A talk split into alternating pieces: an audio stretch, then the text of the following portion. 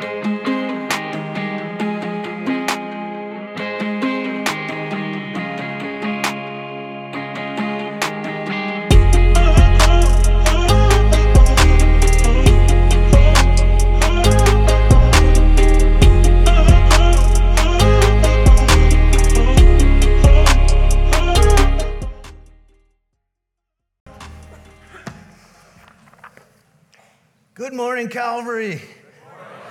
My name is Thomas,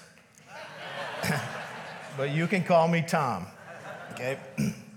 Um, I also am on staff at Calvary, and normally on one of our other campuses, usually in Boulder. Um, but it's my privilege, genuinely privilege, to be here this morning to open the Word of God with you. Um, my role at Calvary has been going on for a while, and whenever I come back to Erie, it always feels like dad's coming home to see how the kids are doing, and uh, or now maybe now grandpa is coming home. But I love being here, and I love what's happened at our church. Our church has three campuses in Boulder, Erie, and Thornton. And in the last year, a lot has happened for us as a church. And we have seen God's blessing and growth in our ministry. We had our annual meeting this week uh, last Sunday morning, 74 new members joined Calvary across our three campuses. And Monday night, we approved our annual budget of uh, $5.5 million for the next year. You don't have to give it all this morning, but it's like for the, for the year, we're trusting that God will do something great in uh, our three campuses over the next year. We elected new officers, and we're off to a, a great year. And I love what's happening on this campus. There's something very special happening in this town. I was thinking 17 years ago is when we sent 200 members from the Boulder campus to Erie High School, and we started setting up church every Sunday morning at Erie High School. That was 17 years ago. And look what's happened. It's cool. It's great. To God be the glory. Let's not mess it up. Right? This, this is a beautiful town that needs Jesus, and we get to be here. And what happens here on Sundays and throughout the week is part of God's mission to build Christ centered communities who are fully devoted to loving God and loving others. That's all we want to be about. We want to make disciples, empower leaders, and multiply the church. And your part in it is awesome. And whenever I come back here, I, I just love to see some of you I don't know. Uh, a lot of you I don't know, but I'm glad you're here. We're going to turn back to our study in the book of Daniel. Have you enjoyed it so far? It's been awesome. We're going to go to chapter three. The problem with preaching Daniel, uh, the first six chapters in six weeks, is you have to do a whole chapter in one week, and that's hard, but we're going to move fast. So if you have your Bible, Daniel chapter three is where we're going to be. My wife has a car. I don't like it. I bought it for her, but I don't like it because it has a feature called a lane departure warning. Do any of you have that? I really hate that uh, because I'm a free I'm a free driver. I like to drive, and if I get close to the yellow line, I don't want to be told about it. I have not had an accident, thank you, Lord, and I don't want to have an accident. But if you get close to the yellow line or the white line, it beeps at you. That's annoying. I, I really I don't drive it very often, and I have it turned off in my. So, uh, what's that for? It's to keep you safe, it's to keep you on target, it's to keep you moving in the right direction. And God gave a word to his people that would keep them in the lane. And there would be a warning that would go off if they drifted out of it. And God still gives these warnings to us today. We live by them. We live a, a, a flourishing life if if we live by those warnings. The greatest warning that God gave, it is the most central message of the Old Testament, and you find it again in the New Testament. The reason we're in the book of Daniel, where God's people are in captivity for 70 years, is because they crossed the line. And the line was, You shall have no other gods before me. Here it is in Exodus. Exodus chapter 20, verse 3 and 4 You shall have no other gods before me. You shall not make for yourself a carved image or any likeness of anything that is in heaven above, or that is in the earth beneath, or that is in the water under the earth. You shall not bow down to them or serve them, for I am the Lord your God. I am a jealous God. For I, the Lord your God, am a jealous God. I'm jealous for you because you are mine. We heard that this morning as Scott told us. God loved us enough to create us in his image. He loved us when we sinned so that he sent his son. We belong to him by creation and redemption and destiny. We are his. He loves us. And his word from the very beginning was the one thing that will get you out of the lane of my love is if you have other gods before me. This is the Ten Commandments, the first two. You'll have no other God, you'll make no other image, you will not worship anything else. But it turns out that what it means to be human is we love beauty, we love value, we love uh, what is glorious, and we are drawn to worship and ascribe a weight to something. Whatever it is we find to be beautiful, and if it's not God, guess what? It's something else. God made this command very clear to his people. Um, in fact, he told every family when you wake up in the morning, you shall say to your children, The Lord our God is one. You shall love the Lord your God with all your heart, and with all your soul, and with all your might. And that's the word you tell your children. We love God. What we need in this world is a group of people who wake up every morning and say, We love God first. Children, this is who we are. We love God first. We're going to put it on our doorpost. We're going to put it on our clothes. We're going to put it in the minivan. We're going to put it everywhere we go. We belong to God and we love Him. Israel was trained in that. We love God with all our heart, soul, strength, and might. And it turns out that when you come to the New Testament, the Apostle Paul takes an elaborate passage of Scripture in Romans chapter 1 to describe that when you do not acknowledge God for who He is, even though you know there is a world that He created, and the world itself is general revelation to tell us that there is a God who is almighty, who's powerful, who is present, who is the creator of all things. If you ignore Him, what happens is our internal tendency to want to worship turns inward on ourselves. And we will worship anything if not God. In fact, the way the Romans puts it in Romans chapter 1 verse 24, even though they did not love God or acknowledge him, God gave them up to the lusts of their heart, to impurity, to dishonoring their bodies among themselves because why? Why was this whole proliferation of immorality? Because they exchanged the truth about God for a lie and worshiped and served the creature rather than the creator who is blessed forevermore. And everybody said, Okay, the people of God know that God is blessed forevermore. And if you reject God and if we move off Him being the center, we will be drawn to worship something else. And when that happens, chaos erupts because we were made for God. Should we close in prayer? That's the message. That's the message. God sends a beep if idolatry creeps in. In fact, Daniel chapter 3, God's people are in captivity because of idolatry. And here they are in a foreign land because of idolatry, and now, these, these three young men, not counting Daniel, but Shadrach, Meshach, and Abednego, are going to be challenged in the issue of worshiping the wrong God. And they're going to take a stand. It's a great story. How many of you grew up in church and you saw a flannel graph about the fiery furnace? Okay, for all of you who are churchers, you, you grew up in church and you've heard this story a lot.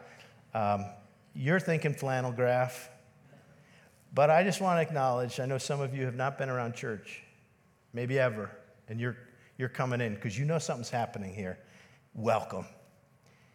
This story is a horror story. For, if you didn't grow up in church and see it on soft flannel, it is a scary story. And I want it to sort of land for those of you who are really familiar with it in the way, if you were just hearing this for the first time, this is a terrifying story with a bad dude named Nebuchadnezzar who's king. You have your Bible open? I want you look for a minute at chapter 2, verse 47. This was the end of last week's message, in which Daniel answers, What's my dream? What's the interpretation? He tells the interpretation. And in verse 47, the king answered and said to Daniel, Truly, your God is God of gods, Lord of lords, King of kings, a revealer of mysteries. You've been able to reveal my dream. Let that soak in. Nebuchadnezzar is saying, Daniel, your God is the God above every other God, the king above every other king, the Lord above every other Lord.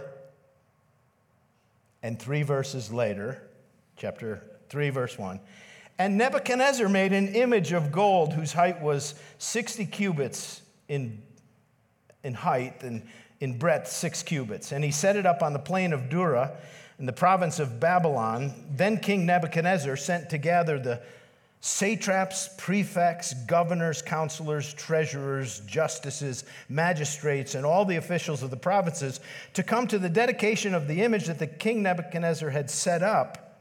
And they're all repeated again. They gathered together for this ceremony, verse 4, and the herald proclaimed, You are commanded, O people, nations, languages, that when you hear the sound of the horn, the pipe, the lyre, the trigon, the harp, the bagpipe, and every kind of music, you're to fall down and worship the golden image that King Nebuchadnezzar had set up. And whoever does not fall down and worship shall immediately be cast into a burning, fiery furnace. Nebuchadnezzar, at the end of chapter 2, said, Yours is the God above all gods. And then suddenly, something turned in his heart. And he makes this huge statue and he commands everyone in the nation to bow down to it. Now, you see that it's repeated a bunch of times that there are all these official people. They are the leading politicians, governors, judges, authorities. They're the educated elite. It's everybody who's anybody. And they're all required to bow down. Verse 7 then, therefore, as soon as all the people heard the sound of the hornpipe, lyre, trigon, harp, bagpipe, and every kind of music, all the peoples, nations, and languages fell down and worshiped the golden image that King Nebuchadnezzar had set up. This is a comprehensive verse. Lots of music, lots of different instruments. Uh, we should try to see if we can find a trigon, Scott, and see if we can get that in here for next week. But it says, every kind of all the people, all the nations, all the languages, anyone who is anybody is going to bow down. They're committed to doing whatever is necessary to survive King Nebuchadnezzar's decree. We've heard this word in our world, but this is totalitarianism.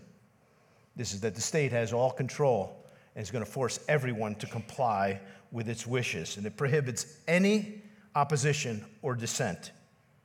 And so every person comes, and if you want to continue to be somebody in society, no compromise is too great. You will bow down to this image. And it's really a whatever it takes mentality to survive. So there's the abandonment of all judgment, of all critical thinking, of all common sense, and to survive, everybody bows down. Everybody. They are culturally conditioned and unable to resist the collective pressure, the peer pressure, you will bow down, and everybody does. Except three. Let's keep reading. Therefore, at the time, verse 8, when certain Chaldeans came forward and maliciously accused the Jews, and they said, Oh, King Nebuchadnezzar, remember that decree you made that, you know, when you blow the music and the horn, everybody needs to bow down and worship. And remember, you said, verse 11, everyone who doesn't fall down will be cast into the fiery furnace. Well, verse 12, there are certain Jews whom you have appointed over the affairs of the province of Babylon Shadrach, Meshach, and Abednego. These men, O king, pay no attention to you, for they do not serve your gods or worship the golden image that you have set up. Tattletales. And they go and they tell the king, You made this decree, and there are certain people who are not complying with the decree that you made Shadrach, Meshach, and Abednego. Can we take a moment? Who's missing? Daniel's not there. Let's just, let's just think about uh, what that means. Probably Daniel was traveling. He was the prime minister. He was likely out of the country. That's my guess. But he's not there. It's just Shadrach, Meshach, and Abednego. But what I think that means is this Daniel has been seen to be the leader, but he's, he's mentoring these guys. He's not there. The boss isn't there. What are we going to do? And you know what? They did it. They took a stand without their leader. And I love that it's a picture that it doesn't matter who you follow, it matters what you do. And here are these three young men. Remember, they're probably, maybe they're 18 now at the most. And they are the ones who are being challenged and accused here, even though Daniel's not there. Well, Nebuchadnezzar finds out about this. Verse 13, he's in a furious rage and he sends for them to be brought into his presence. And he says in verse 14, Is it true that you do not serve my gods or worship the golden image that I've set up? Verse 15, he gives them a second chance. Verse 15 says, Now, if you're ready when you hear the sound of the music, blah, blah, blah, you fall down and you worship the image that I have made. If you do that, well and good. You're good to go.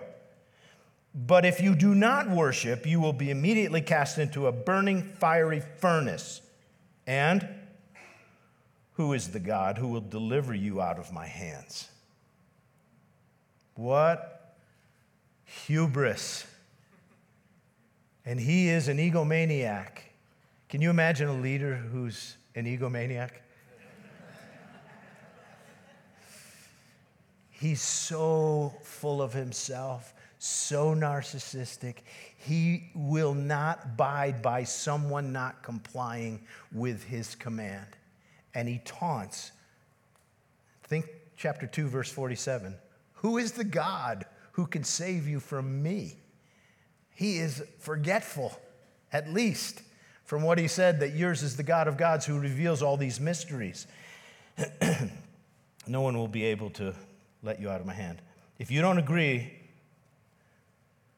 with the king and the whole cultural movement. Can you imagine living in a society where if you don't believe with the whole cultural momentum, you will be punished? Can you imagine living in a place like that? Hmm? That if you don't move with the whole societal, political, authoritative pressure in the world in which you live, you will be punished. You're tracking with me, right? It's coming. And this is a picture for us. But they say, we won't. Let's keep going. They, um, Shadrach, Meshach, and Abednego, verse 18, answered and said, O King Nebuchadnezzar, we have no need to answer you in this matter. Uh, there, there's nothing we can say. I don't think they're being rude.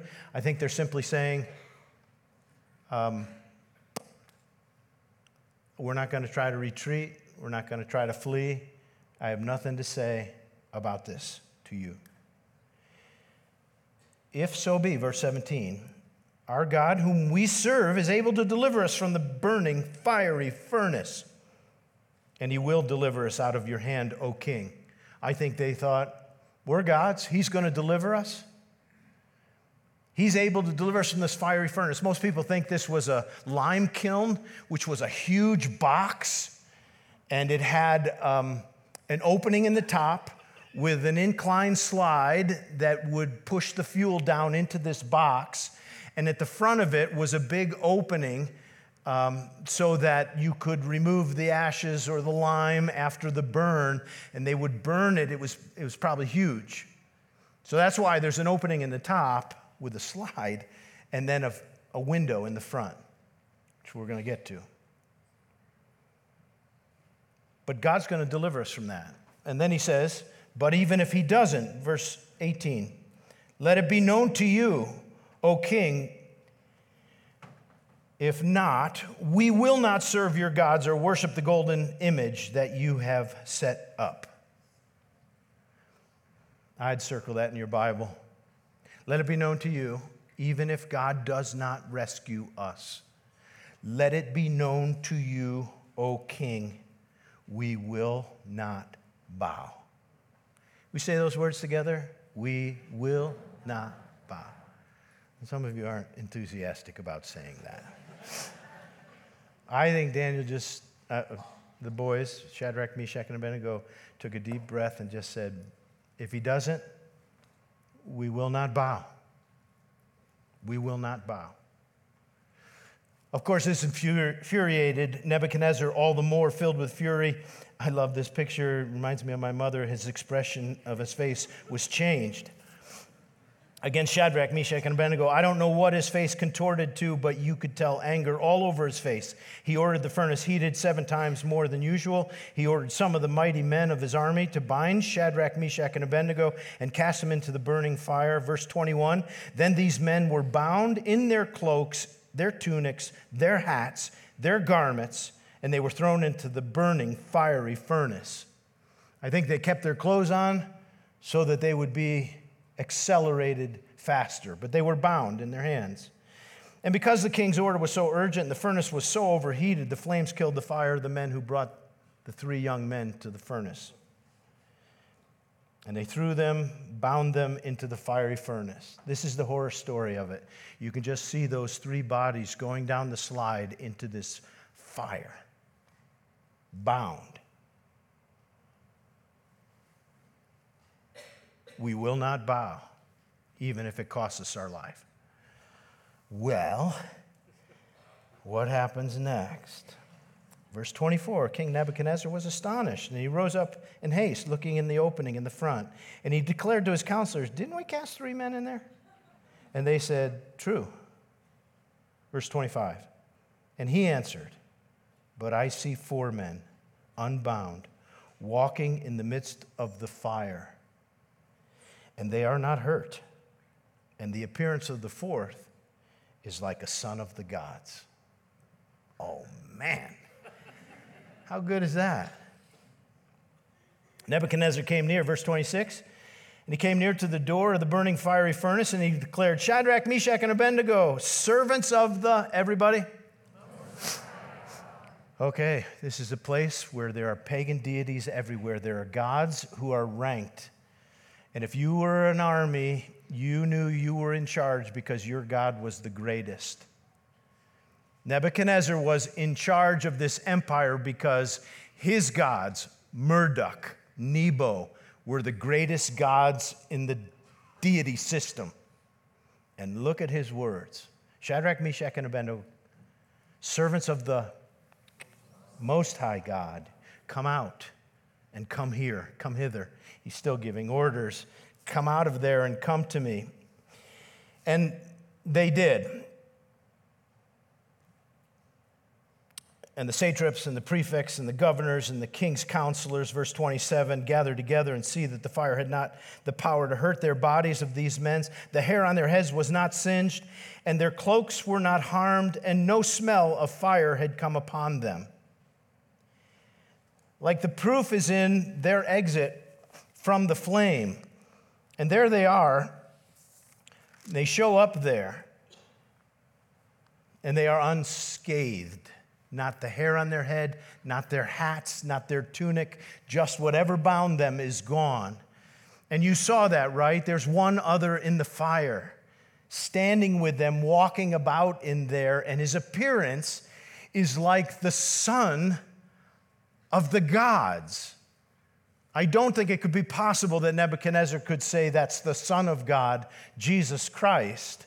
but that it is of what is divine. And he later refers to it as angelic. I don't know if it was an angel with those three or whether it was really a pre incarnate appearance of Jesus Christ. I tend to think that's what it was, that Christ was with them in that. But whether it was Christ or an angel, the presence of God was with these three as they took a stand and drew a line and said, We will not bow. And God put them in there. Now, I ask you something are these guys the, the rule or the exception? They're likely the exception. Not everybody who takes a stand survives the consequences of the stand. But in this case, to make a point to an egomaniac, God shows up in the furnace with them, and there is a third one, a fourth one walking around with these three in there.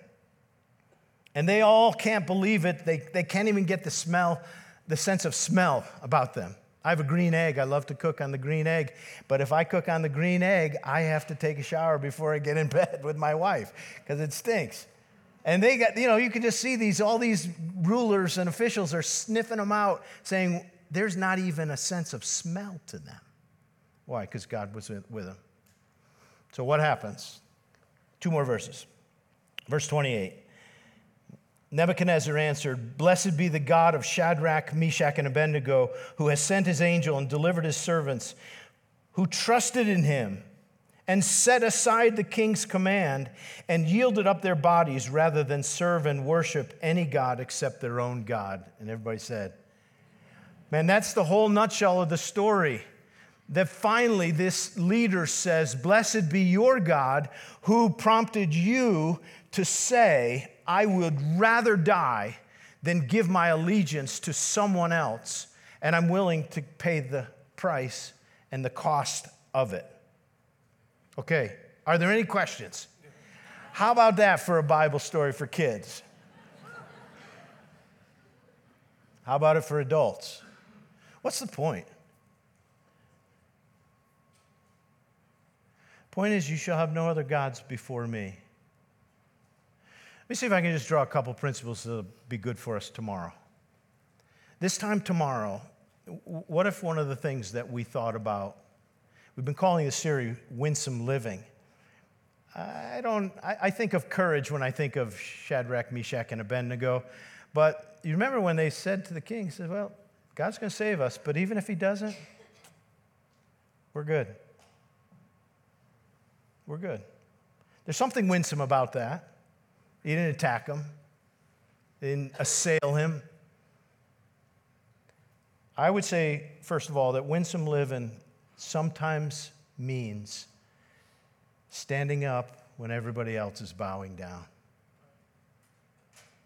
We live in a culture that's moving in a direction right now that it's going to get harder and harder to stand up for the things that are God's. But if, if, if you are a lover of God, there is going to come a day when you're going to have to draw a line and say, This is where I stand and I can go no further. Would you agree? We're in it. It's now, it's here.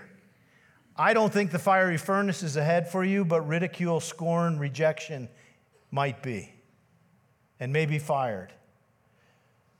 Daniel's a model for us that winsome living sometimes requires standing up when everybody else is bowing down. Listen, it wasn't enough for Nebuchadnezzar to say, You do you, and we'll do this idol. Remember the statement? Uh, if you're older, you, you heard it was a Beatles song uh, Live and Let Live. Live and Let Live has died. Now you must comply. And if you don't comply, you will be punished. You toe the company line, you speak the cultural narrative, or you're punished. And if you don't, you're the problem, you're the immoral person. This is the day that's coming for Christians in America. I'll be gentle with you, but I think we're going to be called upon at certain times to take a stand and say, we will not bow when everybody else is bowing down. Winsome living knows that that's going to come, and we say, God will deliver us. But even if He doesn't, we will not bow. Second, winsome living knows that we never stand alone. The great song, There's Another in the Fire standing next to me. Should we sing that, Scott? Yeah? No? No. winsome living knows we never stand alone. It was Jesus who said, I will never leave you or forsake you. In this world you will have tribulation, but take heart, I have overcome the world. That's true. Yea, though I walk through the valley of the shadow of death, I will. Little weak, but that's true. I will fear no evil. I will fear no evil if I walk in the valley of the shadow of death. Why? Because you are with me. Your rod and your staff, they comfort me. You prepare a table before me in the presence of my enemies. Surely goodness and mercy will follow me all the days of my life. And that's right. I will dwell in the house of the Lord forever. I know that. In fact, Jesus said uh, in John chapter 14, when Jesus was leaving, I'll just share something. You write this down. John chapter 14 and verse 15. Jesus said, If you love me, you'll keep my commandments.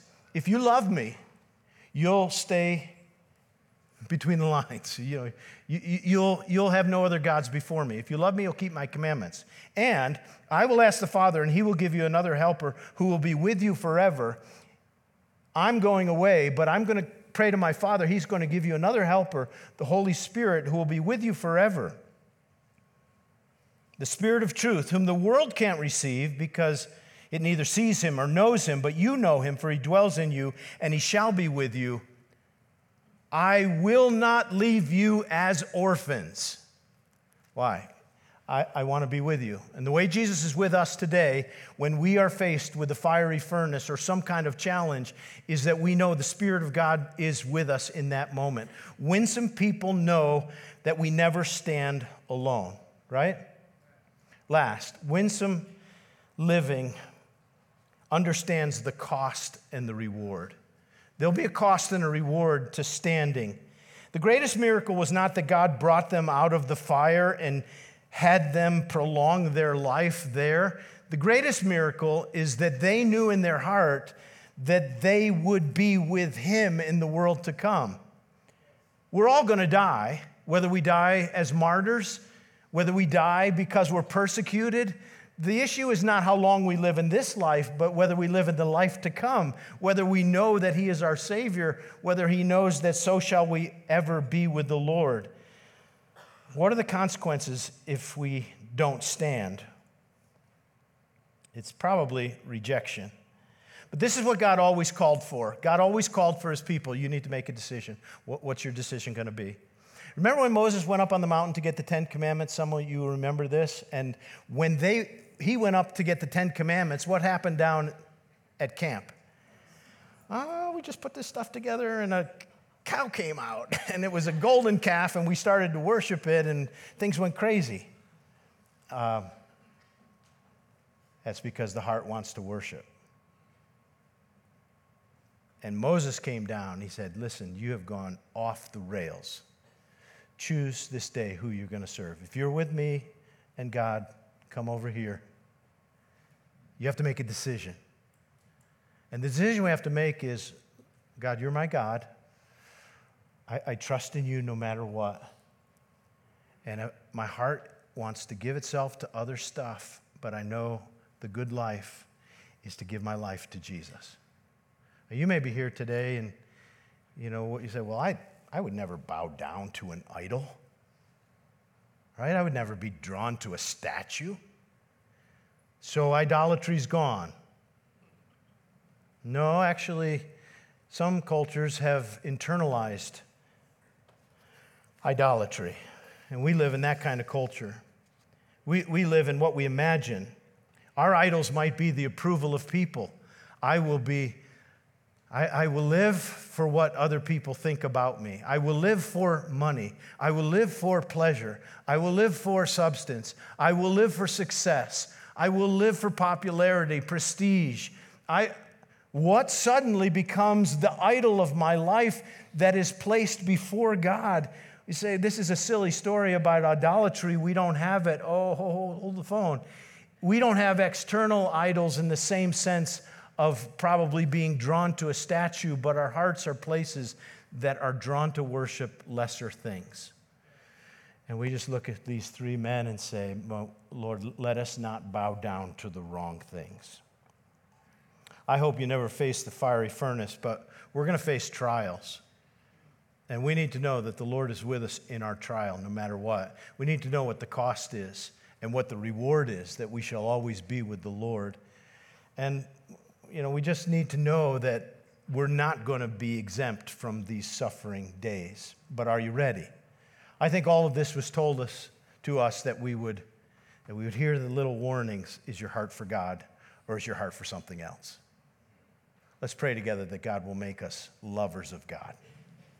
Father, thank you that you give us a word that helps us understand your love for us, your love for us when we're broken, your love for us when we love the wrong things, and you just draw us back. And today I pray you'll draw back anybody who's made an idol of something less than you, whether that's, well, whatever it is. Holy Spirit, speak to us on the things we love more than God.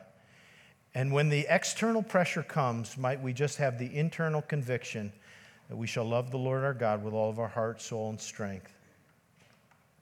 Lord Jesus Christ, give us grace to hear what you say to us today. In Jesus' name we pray.